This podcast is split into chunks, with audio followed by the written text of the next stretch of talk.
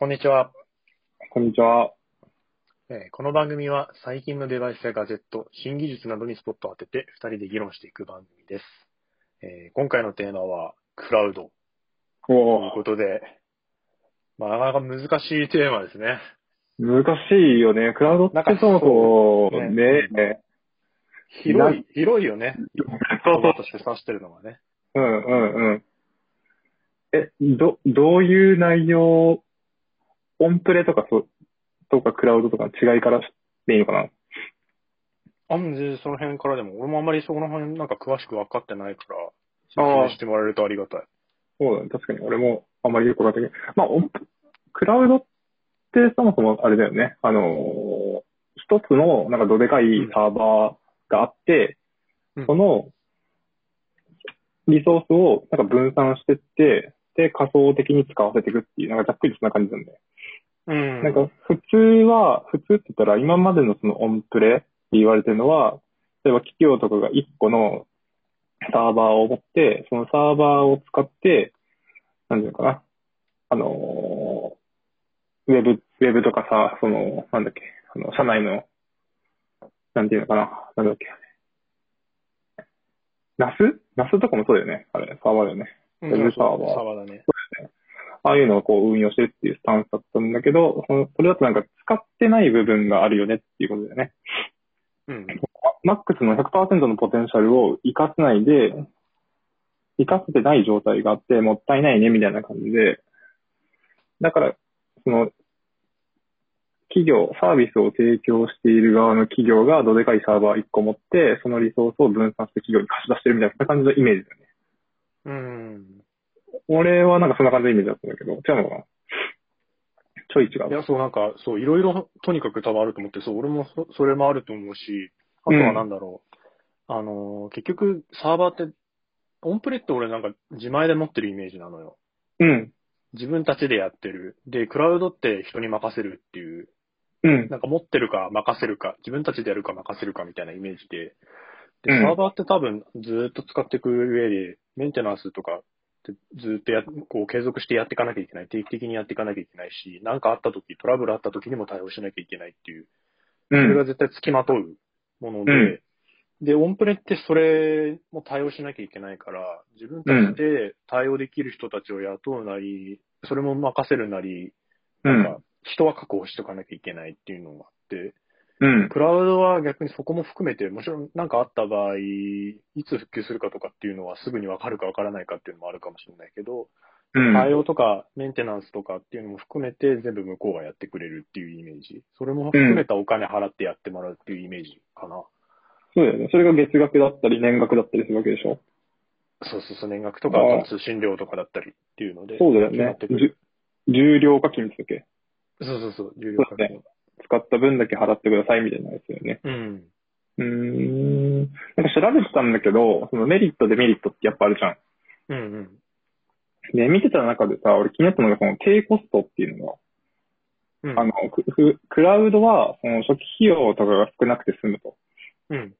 で、オンプレだと自前でサーバーを持たなきゃいけないし、それを構築したりとかする人を書く、人、それ人にやらせるなり、中の人にやらせるなりあれだけど、まずサーバーを買わなきゃいけないっていうところから始まって、あと設定だったり、そのやりたいことに対するオプションで、どんどんどんどん最初の初期費用が高くて、っていう、そういう意味なんだけど、で実際いくらなのっていうのがすごい気になって、うん。でもこれでもさ、あんまり物差しにならないんだけど、うん。一般的な、一般的って何を一般っていうかもあれなんだけど、なんとね、えっと、あ、ちょっと待ってよ。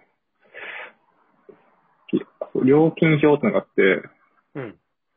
えーっと、はい。まず、サーバーを入れる費用っていうのが、ま基本、違う、ちょっと、そうだ。サーバーを入れて、まず買ってからその後の設計をするのと、うん。あと設計、なんかネットワークとか入ってくるじゃん。うん基本ではネットワークとパソコン、えーパソまパソコンと紐付け、あと LAN、ハブ設置とか、構成するとかいろいろあって、なんかまるっとやるので、まず最初に2、30万ぐらいかかるね。で規模としては PC25 台想定。なるほど。だから最初のそのネットワーク設計のところで10万ぐらい。うん。で、パソコンの設定5000円1台。とは LAN とかハブとかの設定20万。あともろもろみたいな感じで。で、そこからオプションつけてくる。みたいな。うん。ネットワーク、アプリケーションのインストールと、あとプリンターの設定とか、スイッチの設定、ルーダーの設定とかって、いろいろついてきて、アウトルックとかさ、あの、メールの方のやつとか、うんそれがどんどんどんどんついてって、基本、まず基本の部分だけで、2、30万。そこからオプションなるほどねつけていくと、どんどんどんどんついてって、一番高いのがなんだろうな。うーん、スイッチか。スイッチがちょっと高かったか。スイッうん。チ2万円。プリンターの設定1万5千円。まあ、ざっくりだけどね、これ。うん。ルー、あ、ルーターの設定だ。ルーターが2万5千円だ。うん。うーん、とかなって、多分これ全部やるってなると、プラスで10万ぐらい。なるほどね。うん。で、サーバーをまず買うから、またその買う費用でしょ？で、これが設設置だけ？設置が設計、あ？設定か。設定だけでその、そんぐらいかかってくるから、100ぐらいいくんじゃない？まあ余裕でいきそうだね。いくよね。うんで、。そこからセキュリティだ。セキュリティ系のなんか設定。うん。ウィス対策だったり、ファイアウォールの設計、設置、設置か、設置、設定、VPN、WAF、PC の暗号化だって。で、どんどん、あの、まあまあまあ、お金がかかっていくと。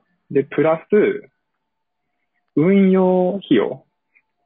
その、サーバーも買って終わりじゃなくて、そのね、メンテナンスし続けなきゃいけないじゃん。それの相場が、だいたい、その設置費用の1割だって。うん。が、コンスタントに毎月かかってくると。なるほど。なるほど。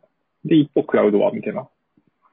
言うと、まあ基本のサービスのとこだけで、初期費用10万。AWS ね、これ。うん。で、月額2万。うん。で、終わりって感じ。あとなんかもう、そのサービス入ってるから、オプション。オプションっていうか、そのサービスがもともと入ってるから、あとはもうご自由にお使いください、みたいな感じで。で、プライベートクラウドうん。にすると、まあまたちょっとオプションっていう形で、プラス、この全部月額なんだね。入れた瞬間もそれに月額なんだね。その入れることに対するお金っていうよりかは、入れたことに対して月額っていう感じだね。うーん。うーん、そうだね。監視が多いね、クラウドは。サーバー管理っていうよりかは、サーバー、ねサーバー監視。監視に対して、月額いくらっていうのが乗っかってくる。データでトラブルとかあった時とかに対応するようにってことかな。そうだね、多分。なんか保険みたいな感じだよね。うん。それがまあ、でも、まあでも月額、まあ5000円から1万円ぐらいうん。の中でいろいろ項目があって、かかってくる感じかな。やっぱり、重量課金の部分はないの？あ、重量課金の方調べてない。ちょっとあの、わかんなかった。そう、多分ねあわかるそう、調べて多分わからないと思うんだよね。そうん。のその契約って多分さ、そでかい企業レベルのとこがやるからさ、もうそれぞれの見積もり出すレベルで、い一概にいくらって多分言えないと思うんだよね。そうだよね。相手に、もろもろ込みで、この人たちに、あなたたちになったらいくらで出しますっていうようなうん。感じだから、多分調べてもわかんないよね、多分。そうだよね。一般論じゃないよね。交渉だよね、そこ。うんなんか、あれだよね。業、なんだろう。業務用、業務用 PC とかと一緒だよね。あ、そうね。あれ？なんだよ、そうだよね何に使うからとかっていうのは、で、まあ、うんいっぱい入れるんだったら1台あたり安くなるとか、なんか、その辺でうんうん。変わってきちゃうから、ボリュームでね。うん。そうだよね。まあ、相場感っていうのがあんまりなくて、一番これがわかりやすかったかな。運用代行料金表っていうのが。なるほどね。うん。やっぱそう考えると、イニシャルは相当安く済むんだね。そうだね。安い。そうだね。俺が気になったのは、この費用と、あとは、そうあとカス、なんかデメリットの中でカスタマイズがしづらいっていうか、向こうでサービスとして提供されちゃってるからしづらいって書いてあったけど、カスタマイズってやっぱ必要なのかな？俺使ってないからわからないけど、もうだいぶさ、ね、サービスとしては充実してるような気がしてて。うーん、そうだね。どこまでカスタマイズしたいかによるのかな。うーん。なんかハードウェアレベルでカスタマイズしたいって言われたら、そりゃ、うちが使ってるハードはこれしかないからって言われちゃっておしまいだろうけど。うん。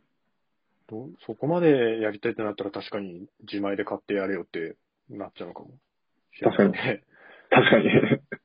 ね。あと、なんか面白いなと思ったのが、うんと、待ってよ。あれ、なんだっけな。ちょっとももう一個ね、面白いのが、面白いというか、大きなのがあって、うーんと、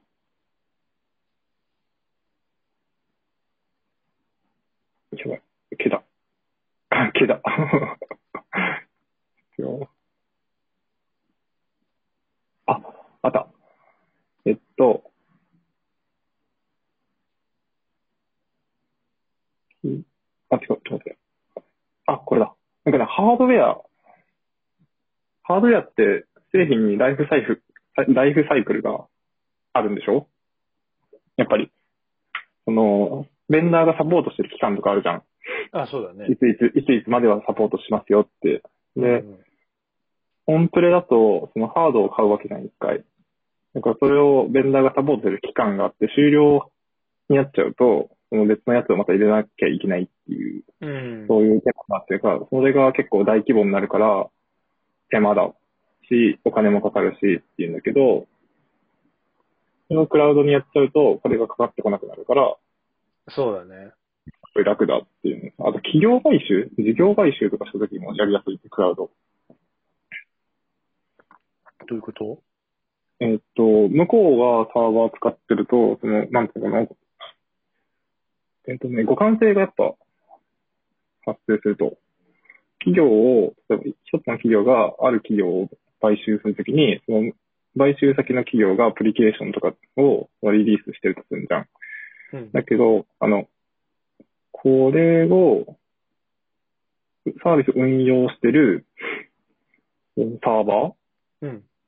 ーが、その、買収し、先のが使ってるサーバーで運用されてるじゃん。で、新しい自分のところでそれを運用しようと思ったときに、互換性が確保されない場合があるんだって。うんうん。だから、その、サービスの移行っていう意味では、あんまりよろしくないんだって。なんかうん懸念が残るというか、その、うん。スムーズに運用で、運用もともと生きてるサービスをスムーズに移行できないっていうのかな。まあ、みずほの統合みたいなもんだよね。ああ、そうだね。それそれ。うん。だからそれが、クラウドの方が割と比較的そういうのがないっていうふうに書いてある。うん。やっぱあるらしい。その、システムレベルに。まあ、確かにハードウェアレベルでは揃ってるから、そういう意味では本当のばらつき、ばらつくとこまでいかないのかそうだね。それこそ、向こうがサーバー、運用してるサーバーっていうのが、もうだいぶ昔のサーバーで運用されてるとするじゃん。な。うんそ。のサーバーでは動いてたけど、今のサーバーで動かんとか、また逆もそうだよねまたして、新しいサーバーで動いてたけど、今、買おうとしてるところが古いサーバー使ったりとかして、それで動かなくなっちゃったりとか、うん。っていうのがあるっぽい。へえ。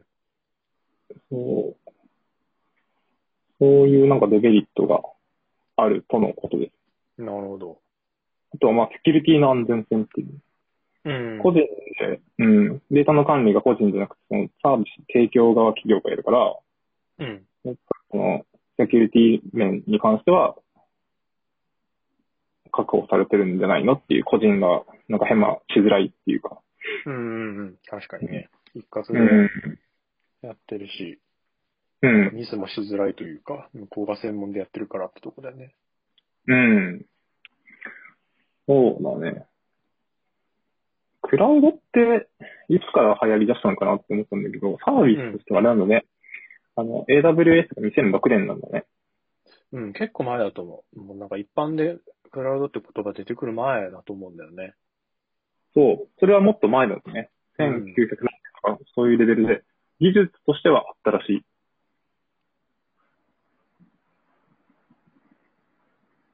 うん。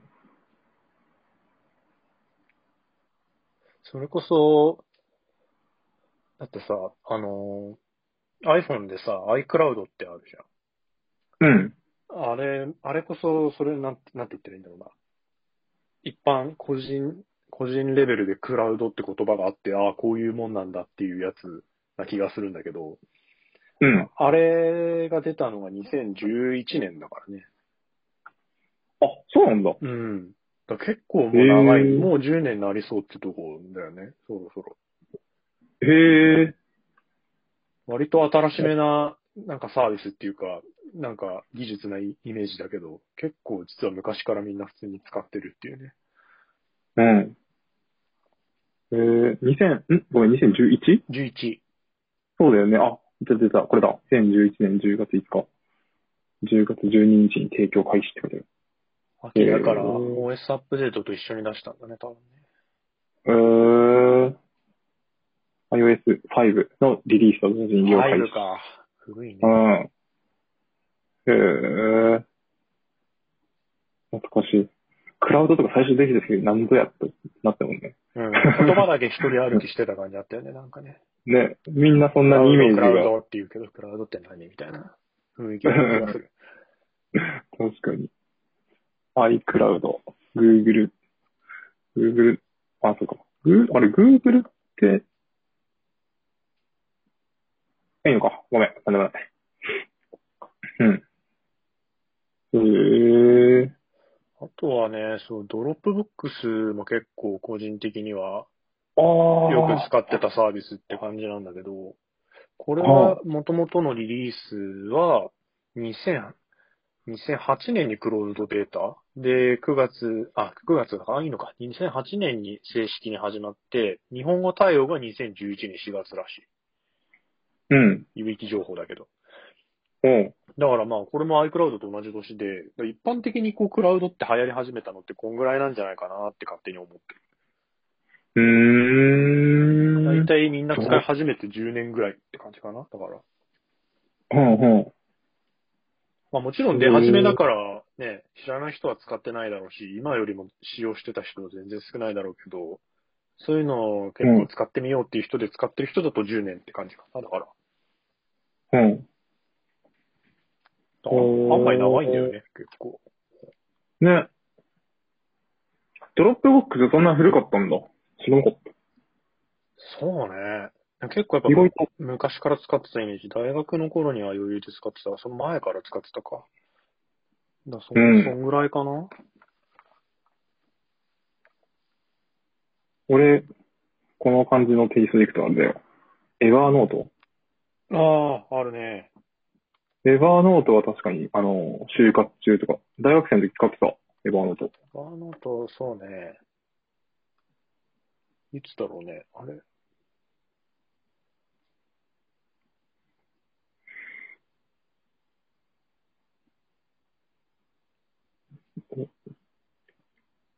えー、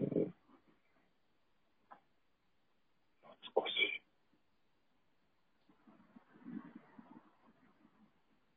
い。い。つだ雪だとい。つとは書い。てない。けど、古そうだな、結構。日本地上は10月、あ、2010年。日本語版のサービスを開始。あ、本当だ。2020年。やっぱりこの辺なんだね。高校生だ。うん、俺は高校生の時。大体、大体10年前なんだな、ほんと綺麗に。ね、各種サービス始まってるのが。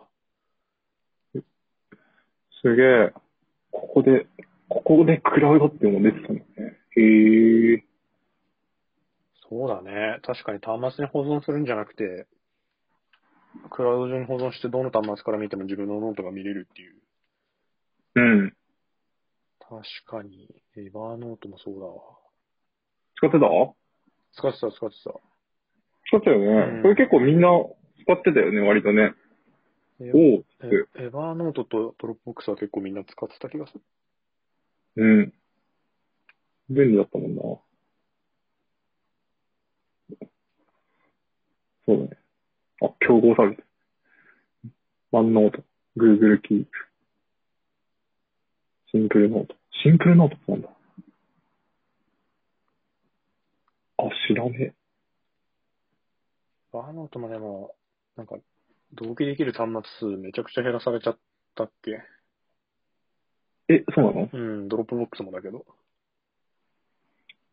端末が指定されちゃったんだ。確か。えー、なんかあって？それ。ん？どういうこと？何、何かがあって減らされちゃったの？いや、あの、だから、もうサービスを維持していくために、なんつうか、解約するしかなかったんじゃない？あ、そういうこと。有料版を使ってもらうために。だから有料じゃないといっぱい登録できないよ。いろんな端末から使えなくなっちゃったという、無料で使いづらくなっちゃったということ。うーん。 Dropbox も同じで、もう3台とかまでに絞られてたんだよね。ただで接続できるの。同期できるの。あ、あー。そういうことかやっぱ最初はすごいもんね、そういうのって。うん。なんだっけ、ま、前の、あれ ?Google ドライブとかもそうだったっけ？なんか昔はすごいストレージ多かったよね。あれ ?Google ドライブだっけ？あ、わかんない。ワンドライブか解約さ、解約されたのか。あ、ワンドライブワンま、マイクロソフトのワやつ。ンドライブそう。なんか最初の方ってすごいサービスすごい充実してるもんね。なんか無制限とかさ、多いもんね、最初。でも、どんどんサービス育っていくとさ、こう、どんどん端末が減らされちゃったりさ、うん。あの、減らされちゃったりさ、どんどんそうそうそうそうそう。ね、悲しくなってくるね。あ、そっか、成長されたかって。そうなんですよね。ね、ちょっと悲しいよね、あれね。いや、でもそう結構それ、それで最近ので一番、あーってなったのはさ、あの、Google フォトって使ってるでしょ、使ってる。あれが結構解約されたじゃない？うんうん。あの、高画質とオリジナルとで、高画質を選んでも無制限じゃなくなるっていう。うん。来年の6月だっけ？から、もうそうなっちゃうから、うん。結構もうさ、あのアプリ自体もな、Google フォトアプリ自体もさ、端末内の容量削減のために、端末内のデータを削除して Google フォトに移しませんかみたいなこと言ってるくせにさ、結局それは維持できなくなるっていうさ、ふざけたことやってるよなっていう。金を稼ぎに来たね。すごいよね。まあ、もうみんなタダで使ってるからさ、結局これに対して何も文句言えないんだけどさ、結構怖いよなっていう、うんこういう一つのサービスに依存するのって。そうだよね。だから結局さ、自分でさ、ね、ハードディスク買ってさ、そうそうそまめに移しとかないと、ね、いけないから。結局やっぱり、ね、写真とかってもう替え聞くものじゃないじゃん、なんか。そうだね。なんかさ、借りた CD の、あの、取り込んだデータなんて別にそんなの映画とかだってもさ、そんなの別にまたうん買うなり借りるなりすりゃいいけどさ、写真とかうんうんで、もうじ自分自身で撮ったもの、オリジナルのものだからもうなくなった瞬間二度と手に入らないっていうかさ、だ結構みんな写真で大事にしようと思ってそうやって、クラウドにバックアップ取っとけばとか思ってただろうに、そう、オリジナルの、まあ、それ十分綺麗だろうけどさ、オリジナルの画質はもう返ってこないとかっていうのはさ、結構ひどいよなって思っちゃって。確かに。それと引き換えに金払えてそうそうそうそうそう。人質にされてんだ。思い出を。そうで、あれ、Google の Pixel シリーズ買ってたらさ、あの、オうんリジナル画質でも無制限だよって特典がついてた、有名だったんだけどさ、うん。あれももう今後出すデバイスは対応にならないらしいよ。あ、本当、うん知らなかっだから Pixel の良さが一つ失われてしまった。た。あ、本当だ。本当だ。あ、しかもこれ、廃止って結構最近だね。あ、そうそうそう。先月じゃん。あのー、秋口だね。うん。へえ。一人、そんなに大々と言ってないけど、今後出るやつはもう対応ならんと言っている。こそこそ。え、しかもこれ勝手にそうなっちゃうんでしょ？やっとかないと。そそうされちゃうんでしょ？うんじゃないかな。今ある写真が。いや、あの、だから上限になったらもう使えなくなっちゃうってだけ。消えはしないよ。あ、そういうことか。うん。あの、今までのは無制限で保存できてたから、いわゆるそれこそ Google ドライブの容量使ってなかったのが、今後は全部それうん。Google ドライブの容量使うようになっちゃうから、その Google ドライブ、うん。例えば他でなんか書類とか音楽とか動画とかっていっぱい使ってたりすると、Google フォトの容量うん。も含めて Google ドライブで、Google ドライブって何ギガまでか忘れちゃったけど、その上限足したら、もう、バックアップ取れなくなっちゃうし、それはもう、うん。こいつたらわかんない。消されちゃうのかもしれないし、うん。15だっけ？15か30か忘れちゃった。?15 ギガ。15ギガか。で豆な人すごいもんね。Google のアカウントめっちゃ持ってるもんね。そうだね、分けて使ってたね。しっかり用途でやってるもんね。えー、俺前アカウント10個持ってるって人いたもん。そこまで行くともう使い分けらんなそうだけどね。そうだね。な何に使い分けるのかわかんないけど、よ。すげえな。そんなに用途あんだ。まず、写真、最近は写真だよね。やっぱ画質上がってるからさ、うんその分データ重そいうね。そうそう。高画質な。前はムービーさえ、ね、ムービーだけさ、ちょっと意識しとけばよかったけど、まあ写真もね、結構バカにならないからね。うーん。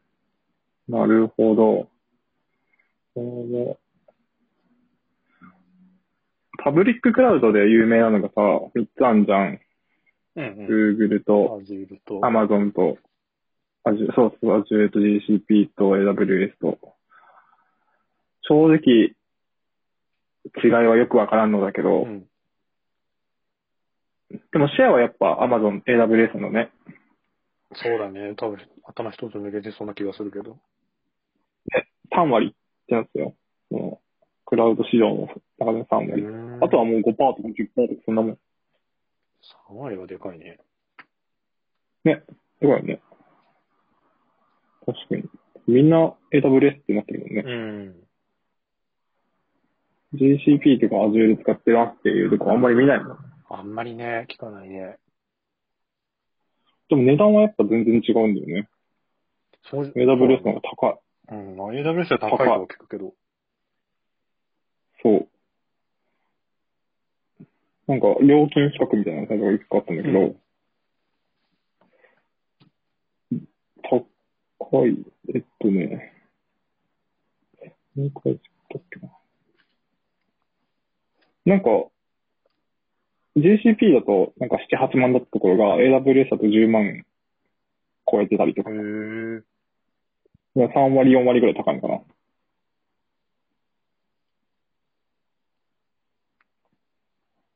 相場感的に。うんうん。みたい。結構違うんだね、値段ね。うん。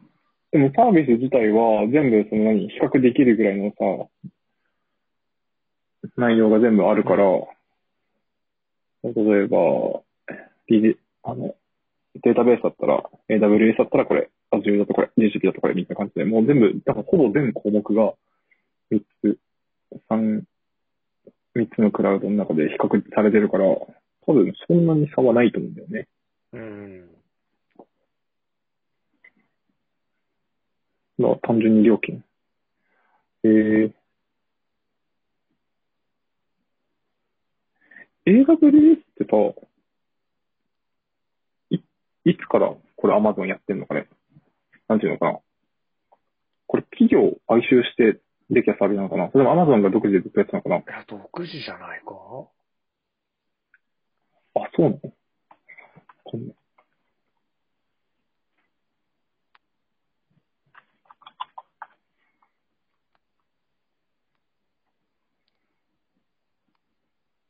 いいわ。なんか経緯が、そういえば経緯を知らないなと思って。もともと AWS って、自前の、自前のササーバーというか、自前のためのサービスじゃないのかな。それを他にやる、売るようになったんじゃないかな。勝手にそう思ってたんだけど。あ、そう。さて。うん。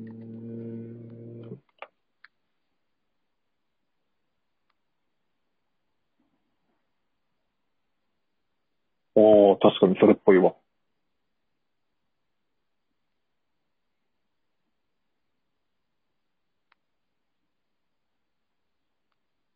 アマゾンのそのさ、2004年か。自自分のそのショッピングサイトの運営のための、なんて言ったらいいんだろうな。社内、社内サービスじゃないけど、社内のサーバーで使えるシステムとして使ったものを、まあ、うまくできたのと、当時多分 Amazon って、まあ当時も今もずっとそうだけど、Amazon ってもうボロクソ赤字出しながら、こう、投資しまくってたんで、それこそ最初の頃なんか赤字続きだっただろうから、あの EC で稼げない分をなんか別で稼げないかって、や、やってたので外に売るようになったんだと思ってた。確か。あ、本当は書いてある。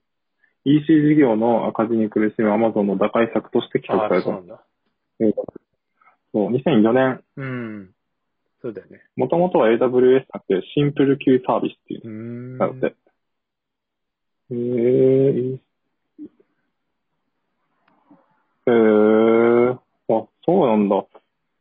てか、い EC って赤字だったんだ。いや、アマゾンはすげえ長いこと赤字だよ。もあ、そうなんだ。うずっと赤字だし稼げるようになってからも稼いだ分を全額、あの、次のための投資にぶっ込んでるから、なん何にも儲か儲かってないというか、儲けをすべて けど、でもそれは株主がそれで OK って言ってるから OK。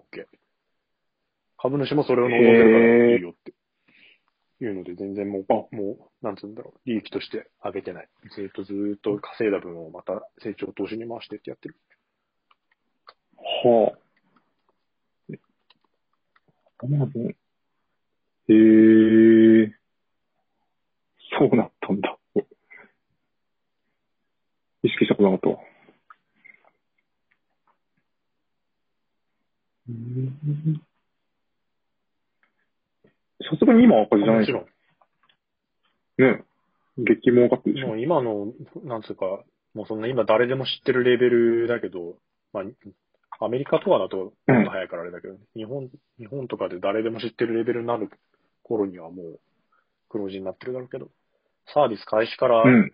10, 10年ぐらい ?10 年までいかないのかな？結構な、結構長い、数年間の間はずっとボロクソ赤字だよ。うーん。今はほど儲かってんだろうけど、もちろん。ね、もう軌道に完全に乗ったよね。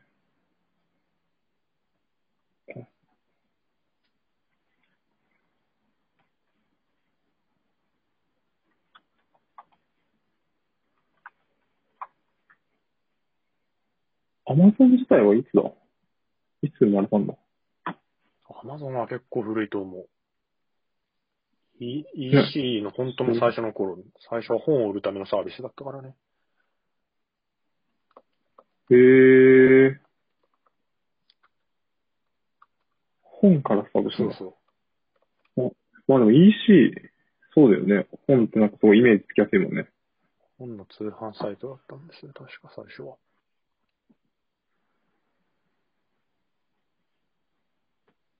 へえ。いつ知った？アマゾンの存在を。いつだろうなぁ。そういえばよくわかんねえわ。いつ知った？アマゾンの存在。高校の時にはもう使ってたからなぁ。うん知ったの自体はもっと前な気がするけど。実際に使ったのは、そんぐらいだな。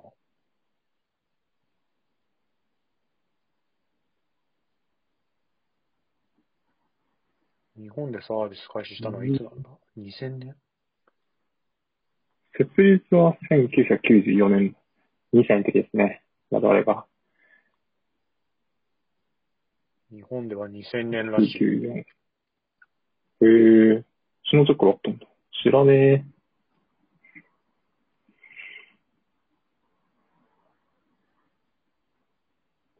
ベゾス。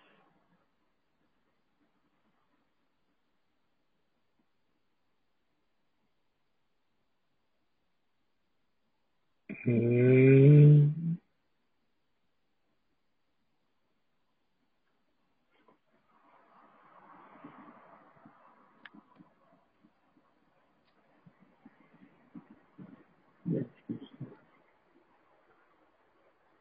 へえ。そうなんだ。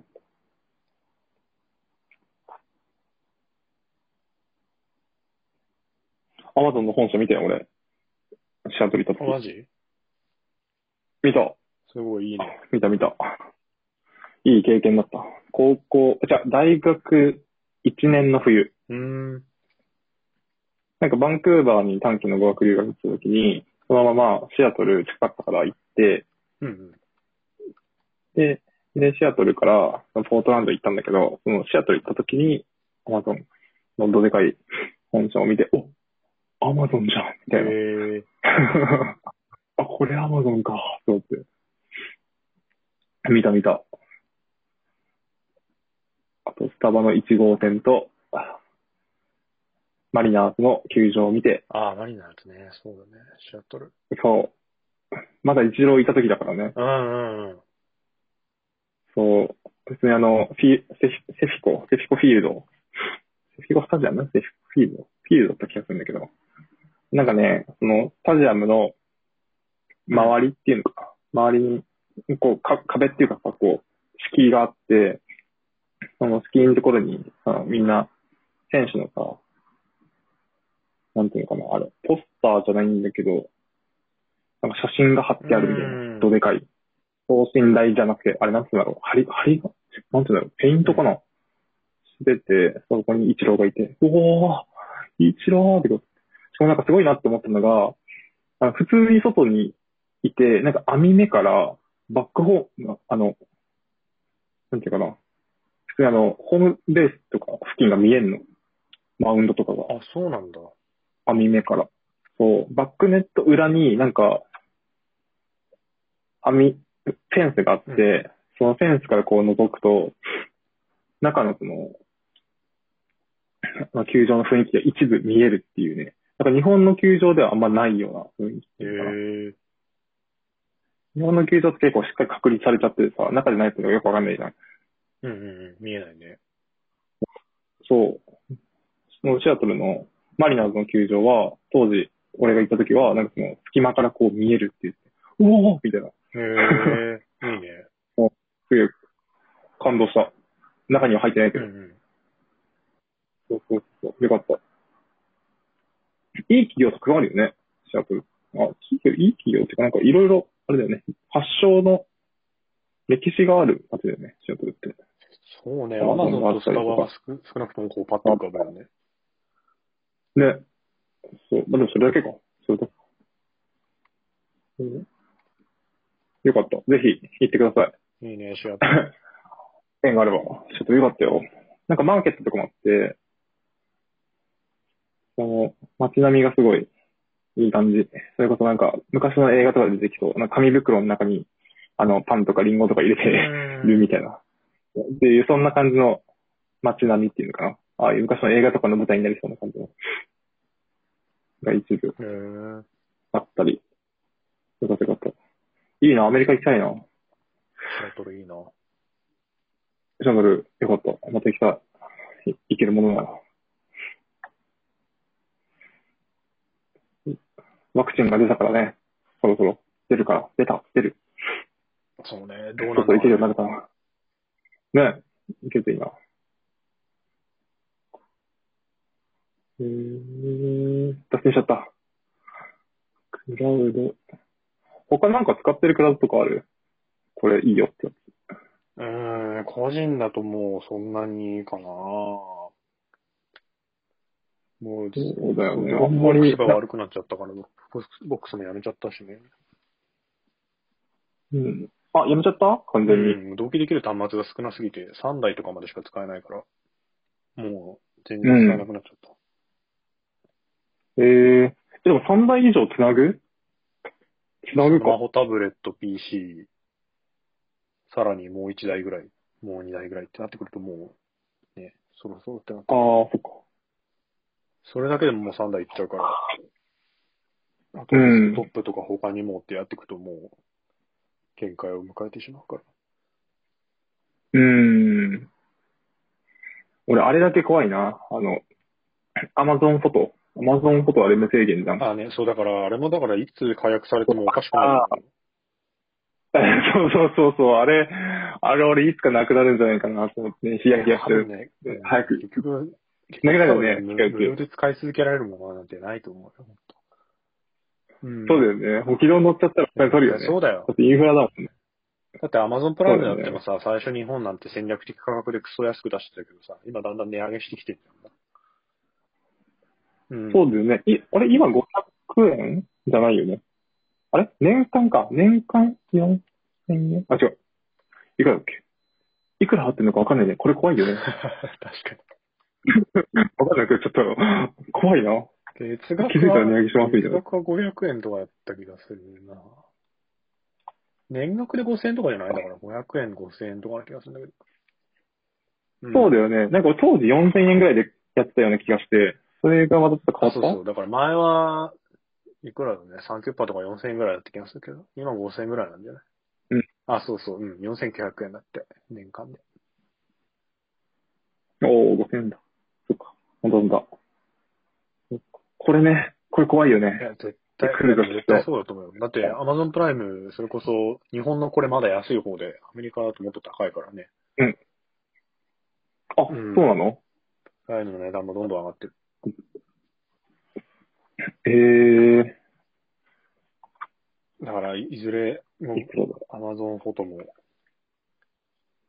有料になるんじゃないかな。マジで無料はないと思う、ずっとは。厳しい。やっぱり、は、ああ、買わないか、ハードディスク。結局ね、やっぱオンプレ買い機はあると思うんだよね。そうやって、ああ、個人レベルでも。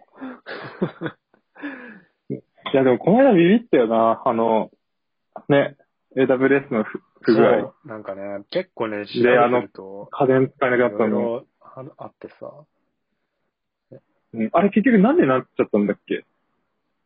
いや、ほんと、本当に、な本当に単純に AWS のシただのステム障害でしょ。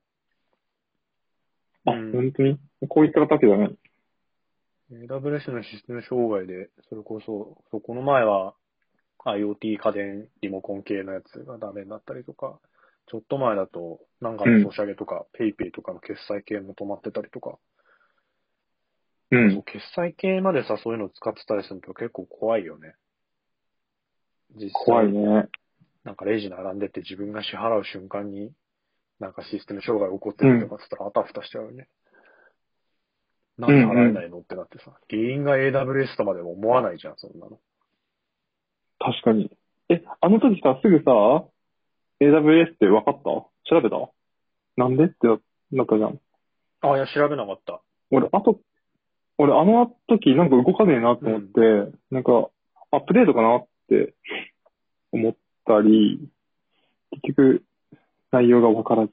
で、後からなんか記事が出てきてさ、AWS 障害で、みたいな後か。ら知ったよ。あ、そういうこと？みたいな。俺はてっきり製品のメメーカー側のサーバーがダメになって、なんか止まってんだろうなと思ってたんだけど。うーんだったのかと思った。ね。だから、アレクサにさ、あの、話しかけてもさ、はいって言って終わる。はいって、みたいな。はい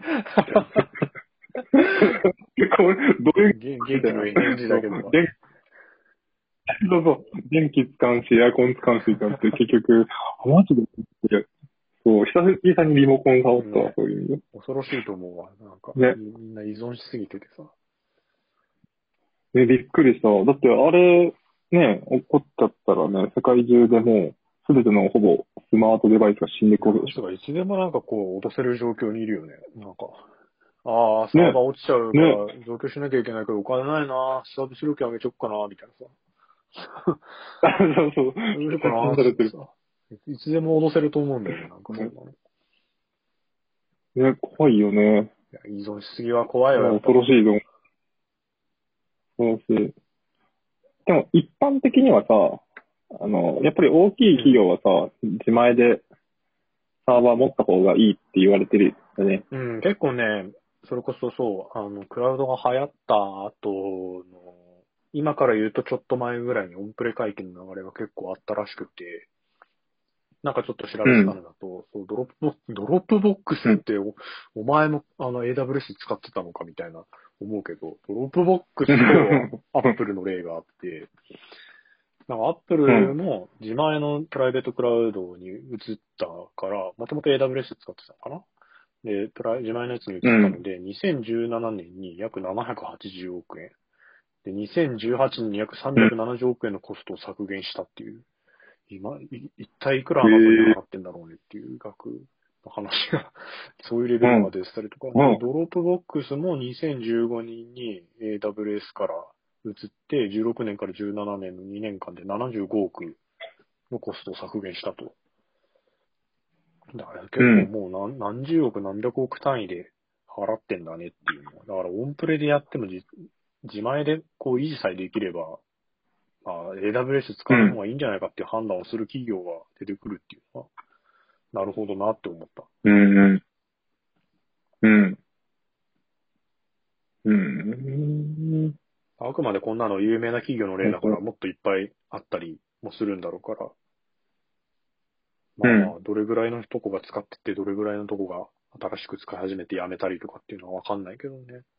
でもやっぱコストと天秤かけてやめるっていう判断は結構出てきてるのかなって思う。うん。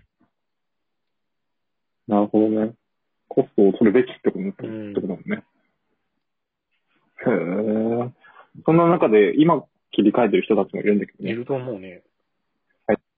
で、ちょっと前だとサントリーかな見たうんうん。サントリーが国内の全サーバー AWS 移行って。とかデータセンターと契約してるのか。でかい会社は。自前でっていうよりか。うん。うん。そうか。国内のでもそう、クラウドで一個恐ろしい例が、なんかちょっと前に、うん。なんかふ、なんとかだっけな。えーっとね、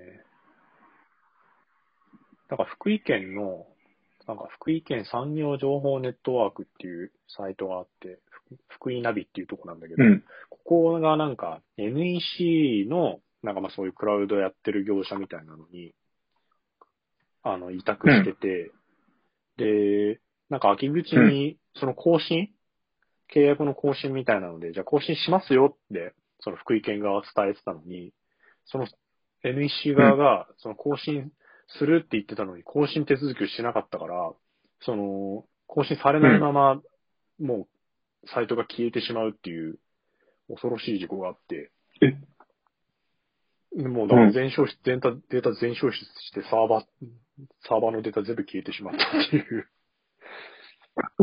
っていう恐ろしい事故があって、いや、だから怖えなって思ってさ、福井県側からしたらさ、いや、お前更新するって言ったじゃんみたいなさ、言ってたよねっていう、な、なのに消えちゃった、全部消えちゃって、いや、すいません、みたいな。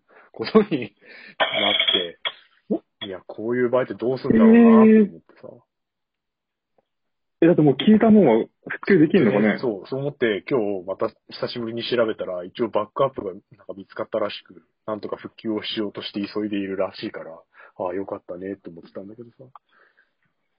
でも見つからない可能性も十分にあったからさ、もう当時の時点ではもう復旧できないっていう話になってたから。いや、なんかそういうのを考えると、全部任せてしまうのも、それはそれで怖いよなっていう。そう、人任せってや自っぱ怖い前でさね。、ね、それこそ移行作業やするんだったらさ、入念にバックアップ取って手間かけてもやるだろうからさ、まあもちろんお金もかかるんだけどさ、なんかそういう更新するって言ったよねみたいなバカみたいなミスは起こらないよね。あまりにも NEC だったらずさんなんだけど、でもまあ そういうレベルのことは起こんないじゃん。ちゃんとバックアップ取りながらやるしさ。なんか全部任せてんとそういう、うんあの預かってたやつ全部間違って消えちゃいましたとかって言われても、ふざけんなよってあるよね。うん。これやばいね。これは、そう、ちょっとクラウド絡みでは、一個、恐ろしい例として、なんかお、こう覚えておいた方がいいなと思ってさ、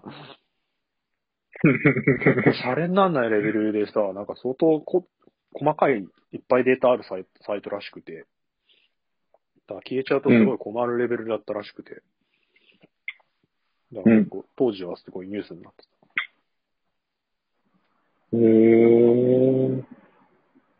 5、NEC。NEC、うん。NEC、なんか、ね、あんまり元気ないもんね。もう元気ない上にこんなことやっちゃったらさ、誰も使わなくなるでしょ、ほんと。これは株を落としたと思う、ね。でもなんか最、ああ。ね。やっぱだってさ、こんなのあったらさ、多少高くてももっとちゃんとしたとこに頼もうってなるじゃん。うん、なる。こ構その信頼を失っちゃうのは、まずいよなと思う。AWS が結局さ、高くても使われてるのって絶対信用だと思うんだよ。いろんな、いろんな有名なところも使ってて、もういろんな、それこそとんでもない大きい EC サイトが使ってたりだなんだって、それこそ自前の Amazon だっても AWS の元にして使ってるような、こう、安心できるサービスだからこそ高くても使おうっていうところがあるんだって。なんかこういう信頼を裏切られるようなことがあっちゃうと、いくら値段安くしましたって言われても、いや、どうせデータ消えたりするんでしょって言われて、誰も使わないよね。うん。うん。確かに。なるほどね。はあ、こんなことあったんだ福井なり、よかった。バックアップが見つかったらしく。福井なりそうだと思っててさ。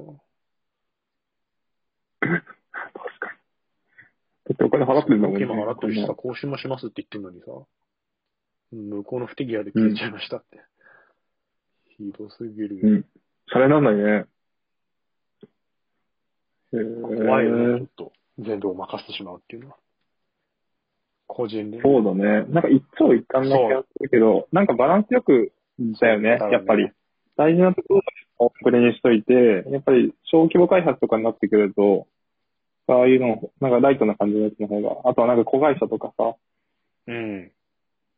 企業だったら、結局、その、何、データを最後に集約するところを一個置いといて、とか、なんかうまく分散するのが一番。良さそうなそう気がするけど。いいところを、オンプレとクラウドといいとこをつなぎ食いするのが一番いいんじゃないかなっていう。うん。個人で言うと、なんか、写真ぐらいは自前で保存しとくとかね。他のなんか、消えてもどうにかなるようなやつとかだったら、いっぱいクラウドに置きゃいいと思うし、容量食うけどとかっていうのはさ。消えたら困るもんだけは自前で保存しとくとかって感じなのかなっていう。うん。動いてるサービスかな。動いてるサービスとかはやっぱ、オンプレの方がいい気がするな。うん。動いてなければ、動いてないとか、動かす予定とか、優先度の低いやつはクラウドでいい気がするけど。うん、難しいとこだね。どういう判断でやるかっていうのはね。うん。確かに。まあ、お金もかかるかな。そうそうそ確かに。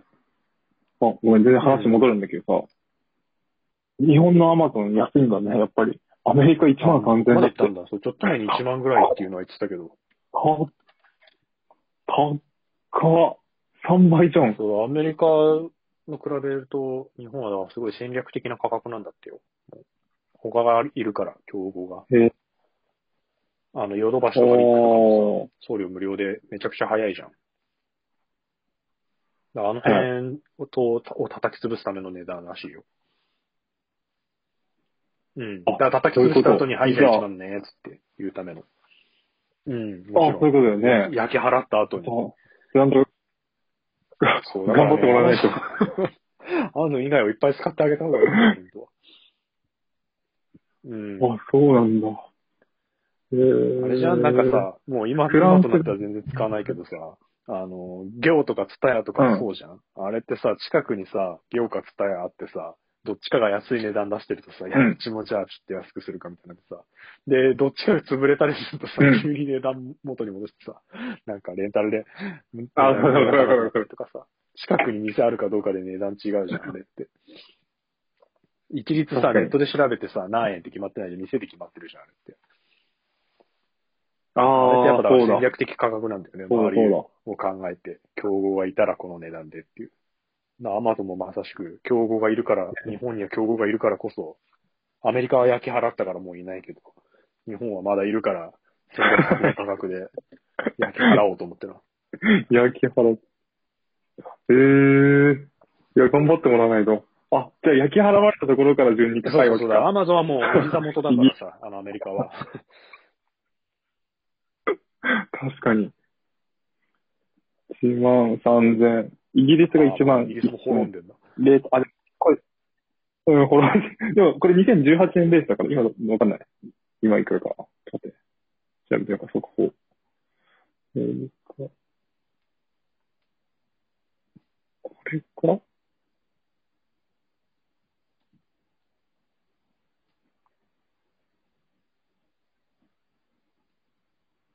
お、ちょっと安くなった。あ、違う、でも12ドル99セント。今、レートがわかんないけど。100、何円だ、108円ぐらい。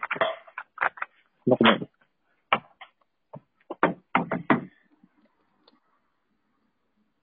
えーっと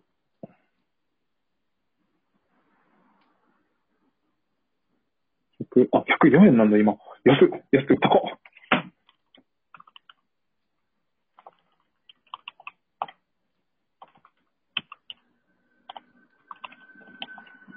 1万3500円。高いね、やっぱ。高いわ。へー。いや、頑張ってもらわないと。なんだよ。ビッグ、ヨドバシ。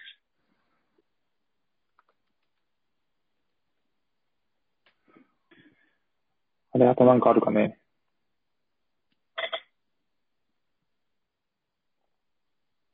そうね。とか、話したか。うん、しら、俺が調べたものはもう、今。俺ももうないな。特に。じゃあ、これか。そんなもんかな。あ、なんだかんだ結構いい時間だじゃあ、終わろうか。